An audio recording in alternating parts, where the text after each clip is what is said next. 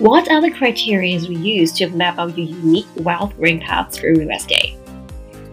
Well, you know, everyone is unique. That's why everyone's wealth creation path is different.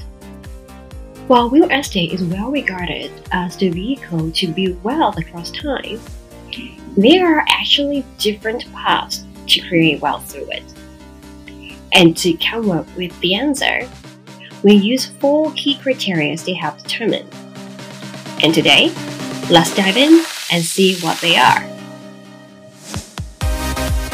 There is this big trend growing and revolutionizing the entire real estate market on what to invest, where to invest, and how to invest to grow your wealth. By shifting your investment from purely local to overseas as well, it just opens door for you to expand your wealth and benefit, both the visible ones and non-visible ones. Hi, this is Renee. For the past decades, I help early stage investors and business owners to find the ideal property investment abroad that align with their financial goal. Today, I teach as well in my academy the necessary principles and skill sets on property investment. But it isn't that long ago that I lacked the experience and confidence to do so. During my journey in helping investors navigate their right investment path, I observed changes on market trends, missing components on investment assessment, expensive mistakes, and sometimes even traps that most investors have come across which can just be avoided only if someone have reminded them.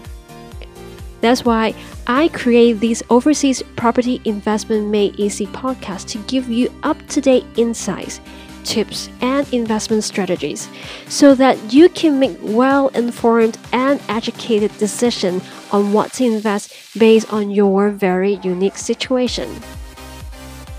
If you are new to property investment, or if you have already the experience to invest but are now looking for inspirations and insights for your next investment move this very timing, you are in the right place. Now, let's just get started. The wealth growing path varies with different people. And there are four key criteria, which includes the following. Number one, the investor's current situation. Number two, the investor personality. Number three, the investor's risk adaptability. And finally, is the investor's investment time frame. Now, let's dive into each of them one by one. Number one, investor's current situation. Well, these can vary big time. We can be talking about the financial background of the client, the stage of their life cycle, whether they are at an early stage of the cycle that is just started to work, or they're already at a re retirement stage of cycle. Then we're talking about the occupation, the family, the level of experience. It could be life experience, it could be investment experience, and sometimes could be much, much more. For example, a person who is near the retirement age, they tend to pick for buy to let approach Whereas for those that who are younger, like those that who just started to work, or they are just at their early 30s, then they tend to be more aggressive on property investment approach and look for not only just buy to let, but buy to flip. This is a way for them to grow their wealth in a more aggressive way but of course that will be more risk involved. Another example here is that for those who are quite new when it comes down to property investment, they tend to buy in developed market. Whereas for experienced investor, they are more open in general to places that are emerging or they're just developing markets. So in places like that, the rules and regulations might not be as sophisticated because the country is undergoing a development phase. And that's where there's a big chance of economic growth and hence a big chance for price increase in terms of real estate investment. Got me? Cool. Now then, let's dive into number two investor's personality. There are actually different ways to look at it. And one typical example I use to demonstrate how it affects wealth growing path is helping my students or clients to see whether they are more of a delegated type or they are more hands-on type. So what exactly does it mean? For a delegated type, well, that means that they are the type of investors who focus on appointing the right experts to take care of their investment. They focus on results and numbers in general, and they value their time. They appoint professionals to do all the checking properly. They talk to the investment advisor, coach, and make the most of it. And then they make sure that they get most well educated decision instead of making a rush decision. Alternatively, hands on investors, they tend to or they are willing to work with different parties when it comes down to their investment. What I mean here is that they will pick their own, for example, contractors or renovators on their houses or apartment they have just bought. They qualify their own agents or property management companies, or the completion of the entire checking, they most likely will do it themselves rather than hands-on to professionals to take care of it. Example of this is when it comes down to the completion of an apartment most likely they will fly over to the apartment, do their own due diligence instead of getting a professional surveyor to do it. They somehow will go do their own filing of all the taxes as well instead of just getting an accountant to do it. Now, these people tend to have more time and they love doing it. Remember, here, I just want to point out that there's no right or wrong. It's just an allocation of time. It's just an allocation of your energies on what you prefer to. Some of the points here I mentioned about might go a little bit extend, but this is just to give you an idea how an investor's personality is going to affect the wealth creation process. For example, the two extreme examples above are just showing you that how one personality is going to affect the allocation of resources, that is time versus money. And sometimes you have just got to decide which is going to yield you most and which is going to keep you happy as well. Cool? Alright, then let's go to number three risk adaptability. Risk adaptability refers to the level of risk that the investor is ready to take. Remember, all investment involves risk. If you have listened to one of my FAQ series, one of the questions I have addressed is the type of risk one will need to consider when they invest. Well, here in short, we're talking about market risk, construction risk, country risk, political risk, natural disaster, etc., etc. Now, I'm not trying to scare you here, but these are fact and matrix that you need to have them in mind when it comes down to analyzing what type of investor that you are and what type of investment you feel more comfortable to go into. Sometimes the level of risk you take also have a correlation with the amount of capital you are to put in. For instance, people tend to be more risk adaptive if the amount of capital required is relatively small to their current situation. Whereas alternatively, they are more ready to do a bigger investment if the risk level involved is lower. A typical example here is when you invest in emerging markets, whereas when you invest in developed markets.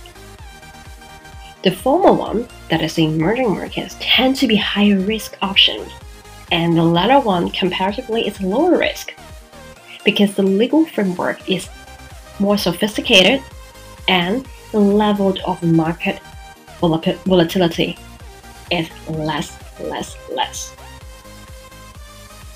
Another extreme example to demonstrate this is that for investors with high risk adaptability, they look at the potential growth more and they are willing to invest in options which involves more market volatility. Now here, I need to point out that market volatility might not necessarily mean a negative connotation, okay? It can mean a big jump in terms of value.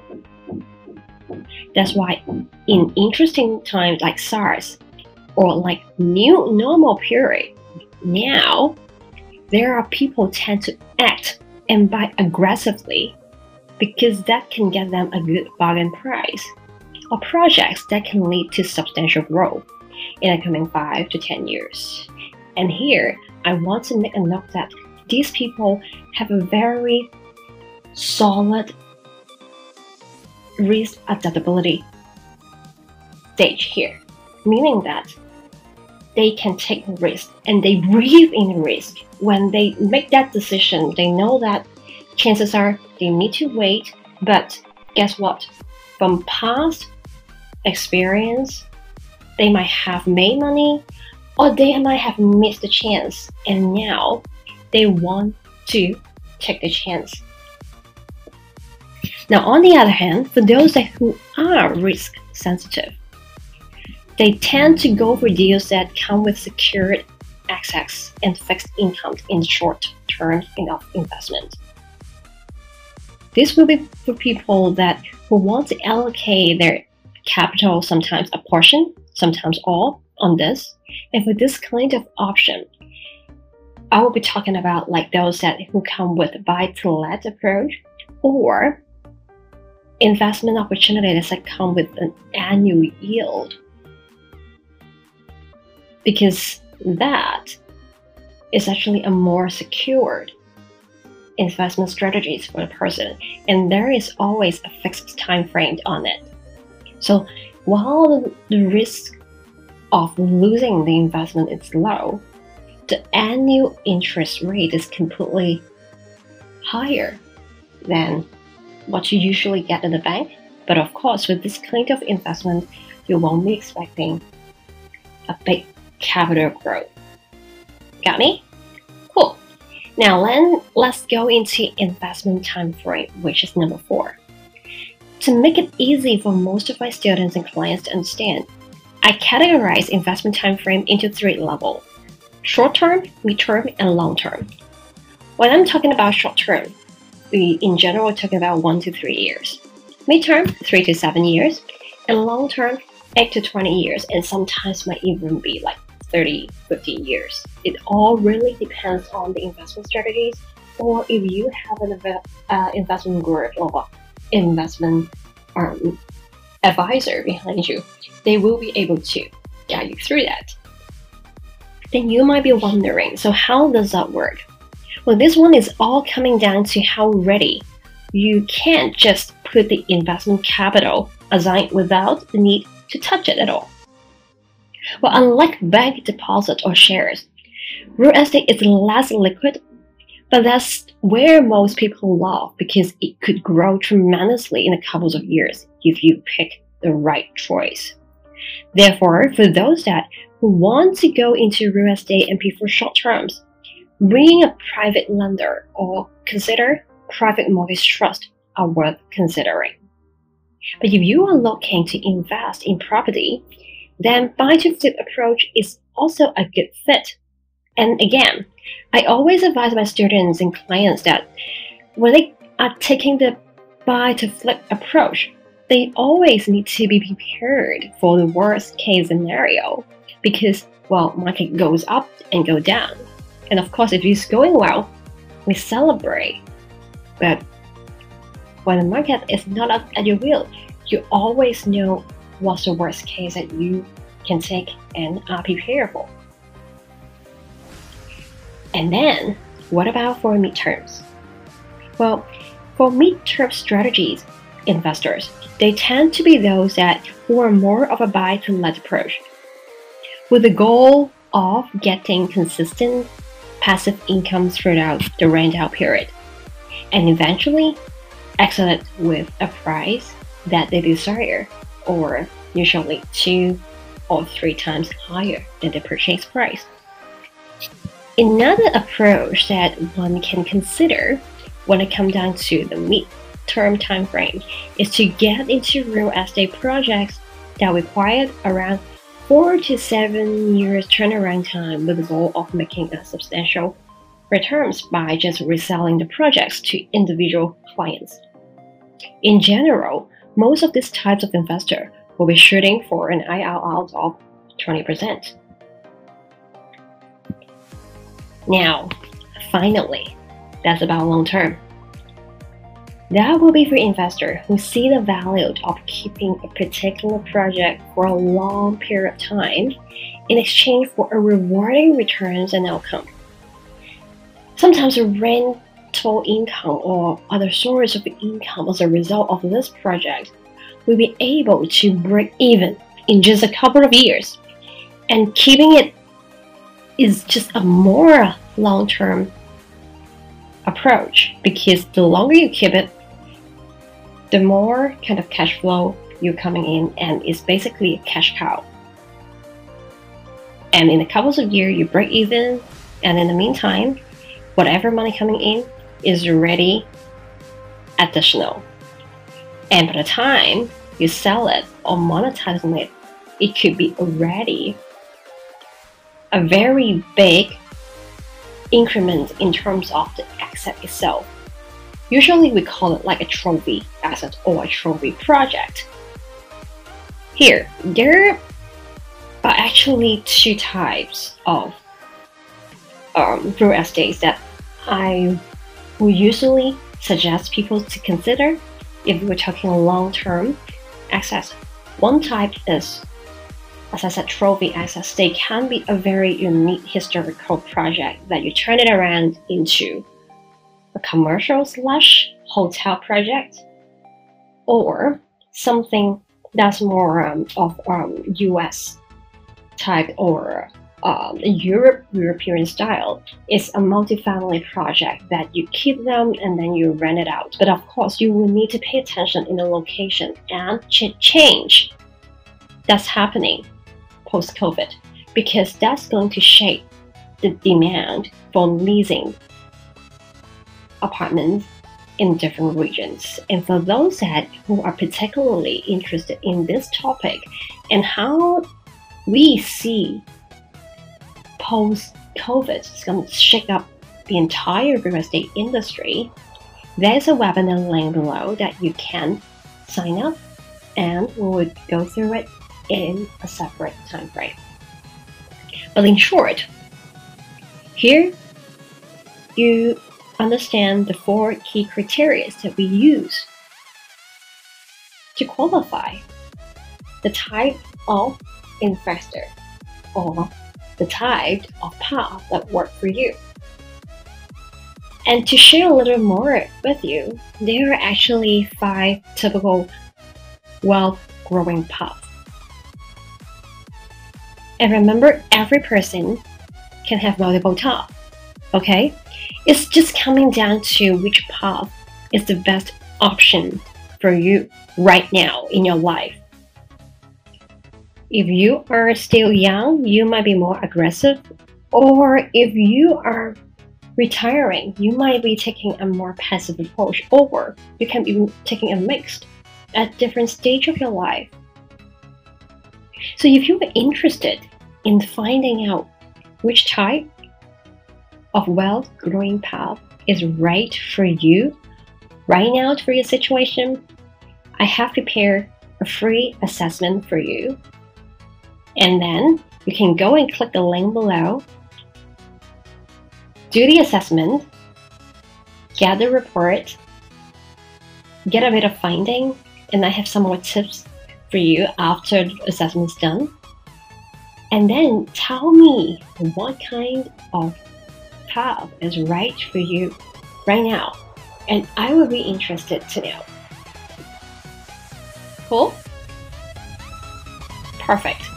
Now, for now, I hope that this episode is helping you guys, and I'll see you in the next episode.